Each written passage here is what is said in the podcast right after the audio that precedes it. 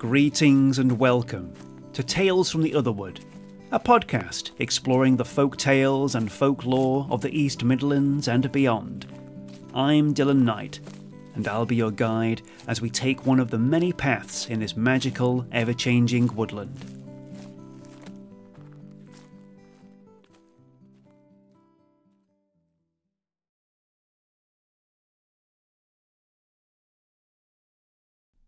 Wheel has turned, and we find ourselves here in the United Kingdom under Winter's domain. In both the land around us and in the Otherwood, frost had formed all over, making the air sharp and crisp. It crunches under our footwear, along with the leaves which fell during the autumn, and with more gusto over the end of November. We even had snow at the beginning of the month, which has given way to rain. If there was ever a season to represent the element of water, winter should be it. I apologise for the lateness of this episode, as come the week of recording, I had a cold, and thankfully, that's all over and done with now. December's story sees us bringing in the Yuletide cheer here in Nottinghamshire, set on the outskirts of Mansfield, which has been a market town since 1227. It is also the second largest settlement in Nottinghamshire apart from Nottingham itself. Interestingly enough, Sherwood Forest is nowadays closer to Mansfield than it is to Nottingham. It is a very thin line that runs between the trees between our world and those of the other wood. And even though this story contains no magical creatures, it does have a different kind of magic all of its own. Tales from the Otherwood presents The Miller of Mansfield.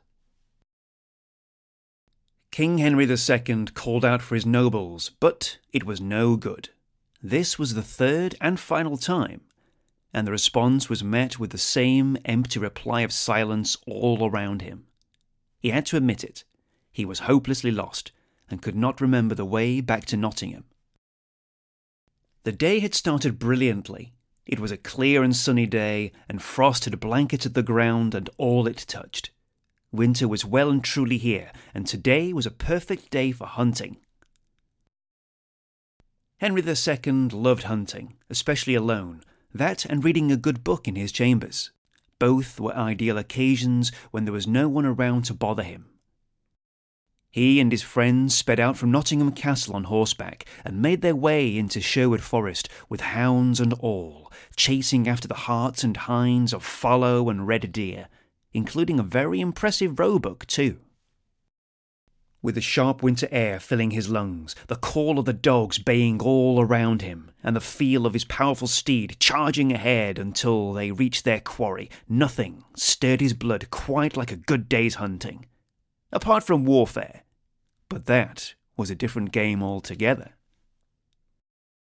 The king and his men rode on, and eventually the nobles began to peel off one by one. They had all come to know Henry sometimes preferred his own company when riding out, but this was a good day, and fun was had by all. They had also noticed the sun going down, and so the nobles insisted they should make their way back, and that was hours ago. Henry had told them all to go home. He had spied a rather swift hart and wanted to bring him back himself, but he had lost the red deer stag, and now it was dark, and the first stars were joined by all their glistening kindred in the heavens. And as much as he'd enjoyed today, Henry was now thinking maybe he should have gone back with his fellows. He was alone now, and knew that even though the forest belonged to him as a hunting ground, he was wise enough to understand that Sherwood Forest was also a perfect place for thieves and robbers to hide and lurk in the shadows especially when there were rumours of a certain man by the name of Hood. Knowing he was armed with his own bow and arrow and a good dagger, King Henry knew he would have to find lodgings rather than try to take on a gang of outlaws by himself. Trained soldiers in war were one thing. Undisciplined and unpredictable untrained vagabonds was something else entirely. Luckily for him, as he rode a little while on the road, Henry did not come across any gangs of robbers. He came across a most different sight indeed. A light, illuminating a strange creature glowing ghostly white and was surrounded by an ethereal mist. And was that the tinkle of bells he could hear? As he paused his horse from going any further, he could see the strange apparition walking towards him on the road, and as the spectral form came closer, Henry realized the light was coming from a lantern reflecting the white of an apron on a man with very thick whiskers under his nose and covering his mouth. The man was whistling a tune to himself and covered in dust that seemed to follow him all around. Henry found his hand instinctively relax its grip from his dagger and said out loud, Good evening, Monsieur Dusty. Our king was rather proud of himself for having picked up the name Dusty, as this was the English nickname given to flour millers of the country. He had learned as much when being schooled in Bristol. Hey up, youth, said the miller from behind his thick moustache. Hang on, who goes there? The miller thrust his lantern at King Henry and seemed quite oblivious as to who he was talking to. Henry found a smirk growing on the left side of his mouth. I beg your pardon. I did not mean to frighten you, my good man. Pray, do you know the way to Nottingham? I find myself lost. Nottingham, my backside, said the distrustful miller. Not being funny, but you didn't ride out your way to pull the old, oh, I'm lost on the road trick. I know what you are. You're a gentleman thief.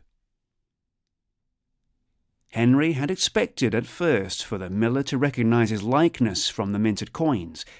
He was not expecting to be accused of being the kind of man he himself was hoping to avoid.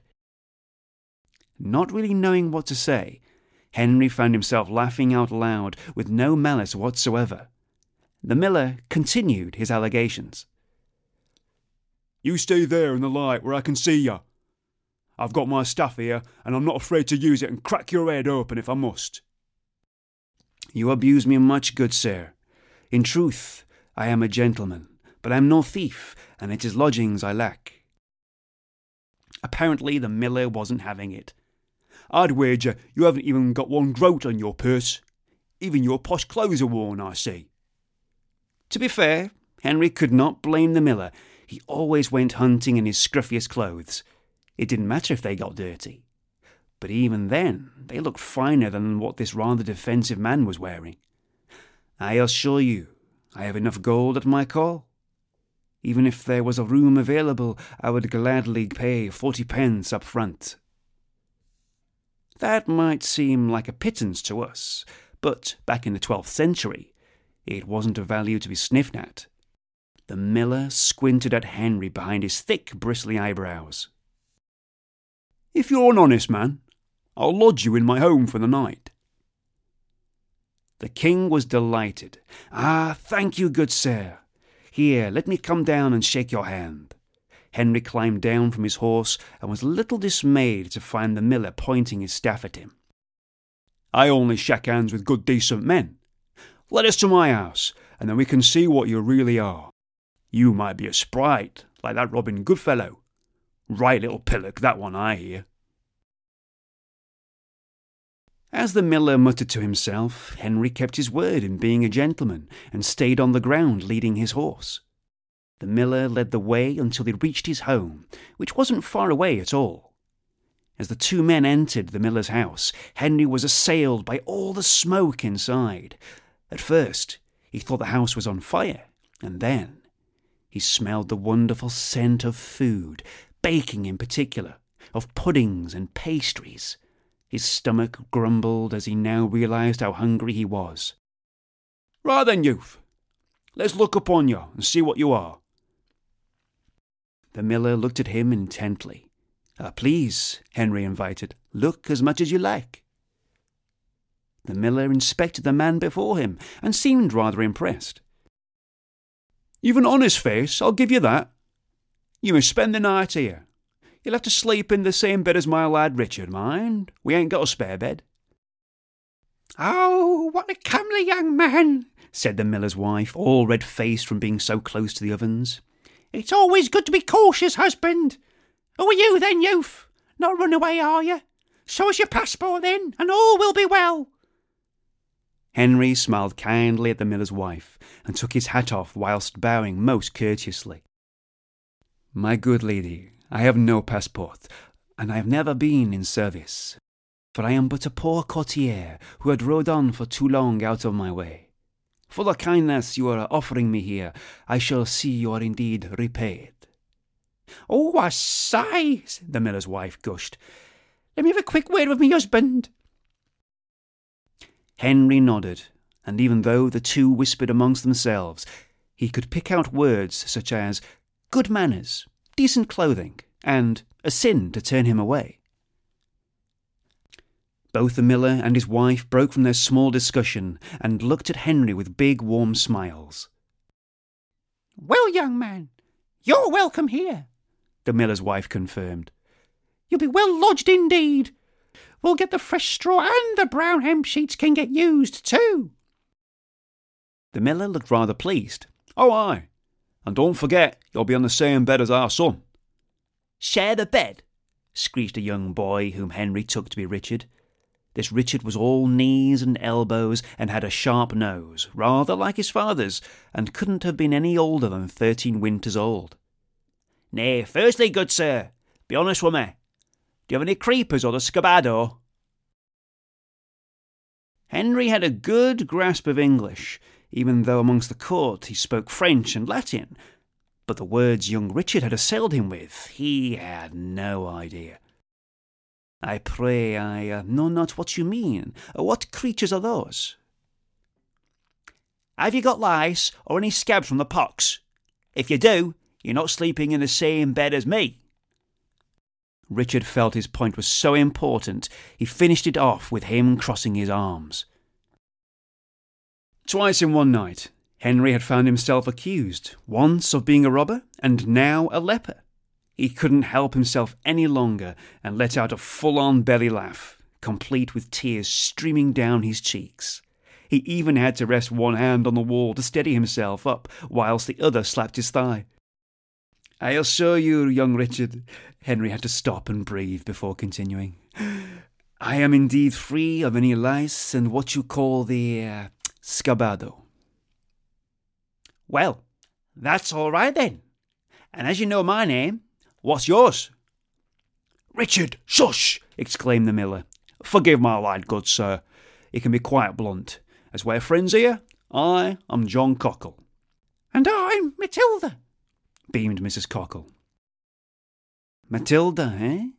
That is a very good name, and it is very good to meet all of you. You may call me Henry.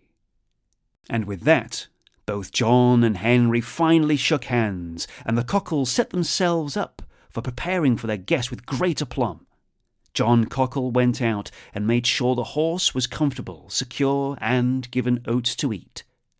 Richard got straw for the bedding and made it as neat and tidy as he could. Mrs. Cockle seemed very pleased with herself in showing her hemp sheets for the bed. In fact, the whole family took great pride in preparing for their guest and in sharing what they had.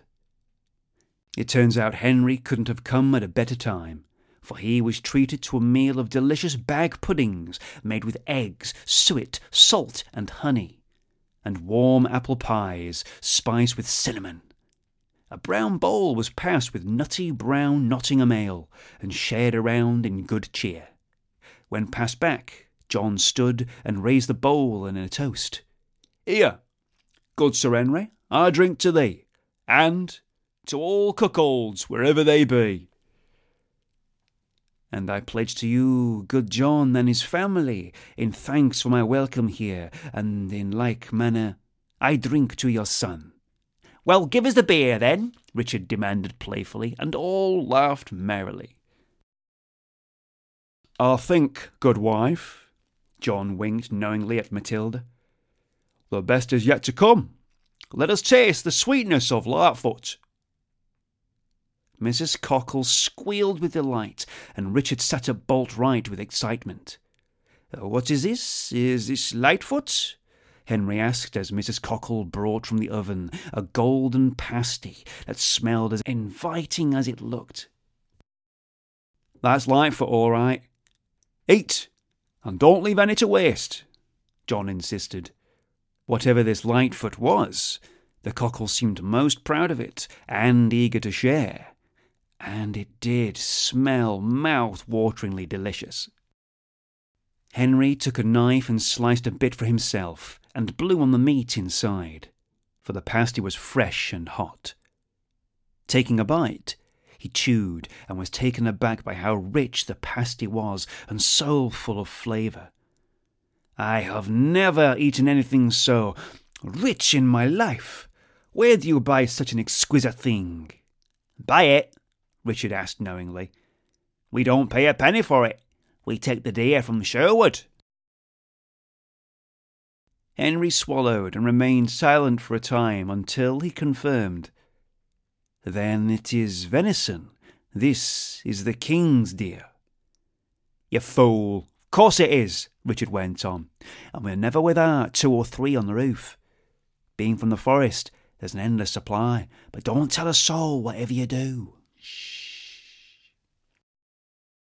Henry looked at each of the Cockle family in the eye and promised, I swear to you now, the king shall not know of this, not from me. Just as well, said John Cockle. We'd be buggered if he found out. At this, everyone burst out laughing, and after the ale was finished, Henry was treated to a strange drink called lamb's wool, made of Nottingham brown ale, honey, nutmeg, ginger, and roasted crab apples. The Cockles drank to his health, and he returned the favour in all sincerity. Then everyone went to bed and slept most well indeed. The very next morning, after enjoying a breakfast of fresh bread and eggs, Henry was just mounting his horse when both he and the Cockles could hear a great barking of dogs and the thunder of hoofs. Before everyone knew it, they were surrounded by a company of nobles on horseback and their hunting dogs, who all seemed very excited. One noble came forward on horseback and approached the Cockles. Good day. We were wondering if you could help us. Have you seen Your Majesty? The noble exclaimed. At once the entire company dismounted from their horses and bowed before the man the Cockles had lodged and supped with. Henry got down from his own horse and approached the man. They were apologizing a lot and explained they had set out at first light from Nottingham Castle after discovering the king had not returned. The king. Henry. King Henry the Second. The dawning realization made the miller, his wife, and his son freeze in utter dread. Not only had they put the king up for the night, they had also shared with him their secret of poaching and eating his deer. What made it worse was that now the king was speaking French among his nobles and was looking directly at John and his family. One of the nobles eagerly approached the king and presented his own sword whilst bending the knee. King Henry took the sword and turned to John Cockle and started walking purposefully towards him tears forming in his eyes, and finding his mouth drying out, John knew only that he must kneel before the king and take his punishment. A sideways glance revealed Mrs. Cockle and young Richard looking on in horror. King Henry now stood before John Cockle, miller of Mansfield, and raised the sword.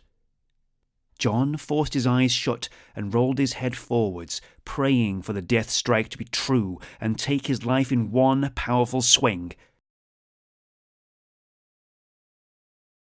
Surprised he was then to feel the flat of the sword blade gently touch his shoulder, and then his other shoulder. And then he heard the king say in that gentlemanly and friendly voice, Arise, Sir John Cockle, Knight of the Realm. John looked up in astonishment. He could hear King Henry talking, but in all the excitement he couldn't understand the words. Eventually standing up, Mrs. Cockle explained to him they would never have to pay rent to the landlord again. The king had awarded the lands of their house and the mill as now their own. The Cockles and King Henry said their farewells, and before the king left on his horse, he patted his hunting gear and winked knowingly at the family, and then set off with his noble company back to Nottingham.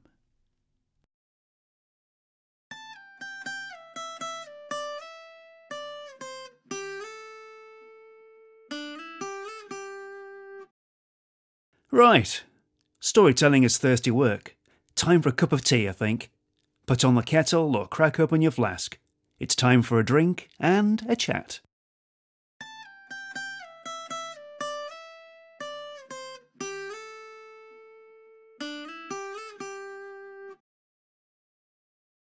I've wanted to tell that story for a while now, and as I discovered it in Pete Castle's Nottingham Folk Tales set in the winter, I thought it would make a perfect winter story. I was a little surprised in finding the original broadside ballad, if I was to use its full name, A Pleasant Ballad of King Henry II and the Miller of Mansfield, was set not in winter, but in the summer. As Mark Twain once said, never let truth get in the way of a good story. Even the mention of bag puddings, which were first recorded around the 16th and 17th centuries, tells us this ballad may have come from around that time as opposed to the reign of Henry II, 1154 to 1189. I have even read a version of the ballad as a tale with Henry VIII taking the place of Henry II, which just goes to show that a good story is mutable in its form. It's the lamb's wool drink that takes us to an old folk practice called wassailing something definitely done in the winter, and with the recipe I found by the power of Google, I can definitely see this being drunk in winter rather than a hot summer's night.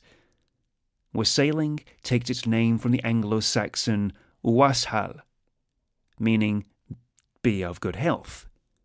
Although there are regional variations, there are primarily two versions of the wassailing ceremony in Great Britain that are the most recognised the more familiar form being from the West Country, and involves the blessing of fruit trees, and often has their trunks being struck and cider being poured onto the roots to encourage a healthy yield of fruit, most likely for making alcohol with in the coming year.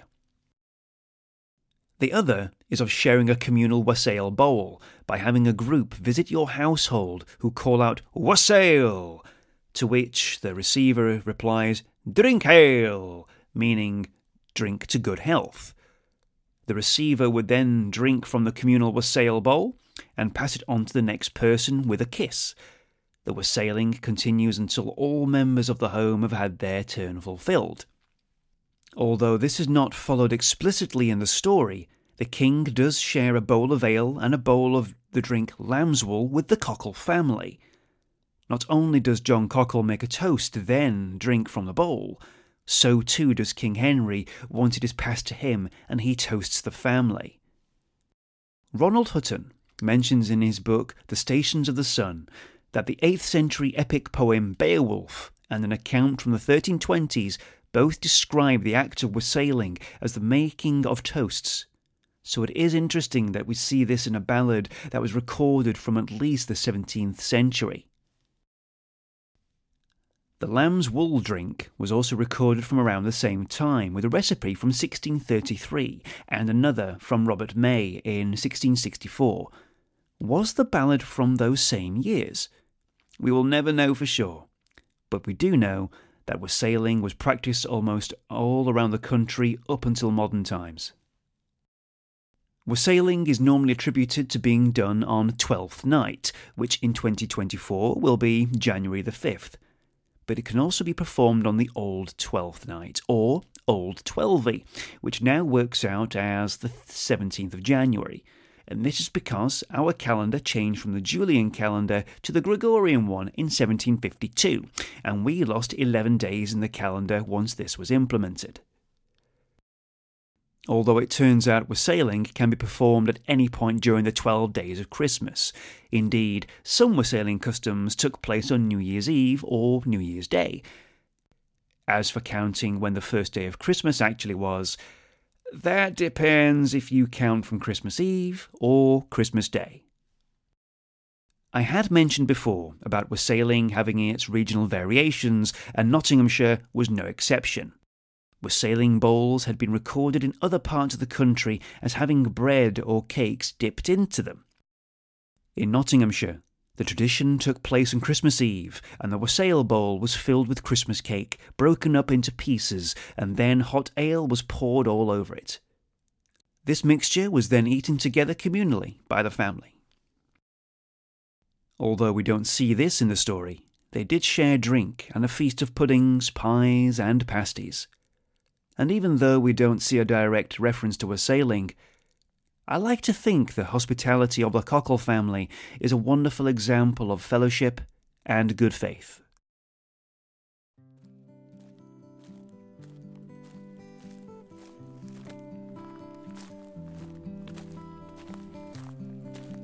Tales from the Otherwood was written and produced by me, Dylan Knight.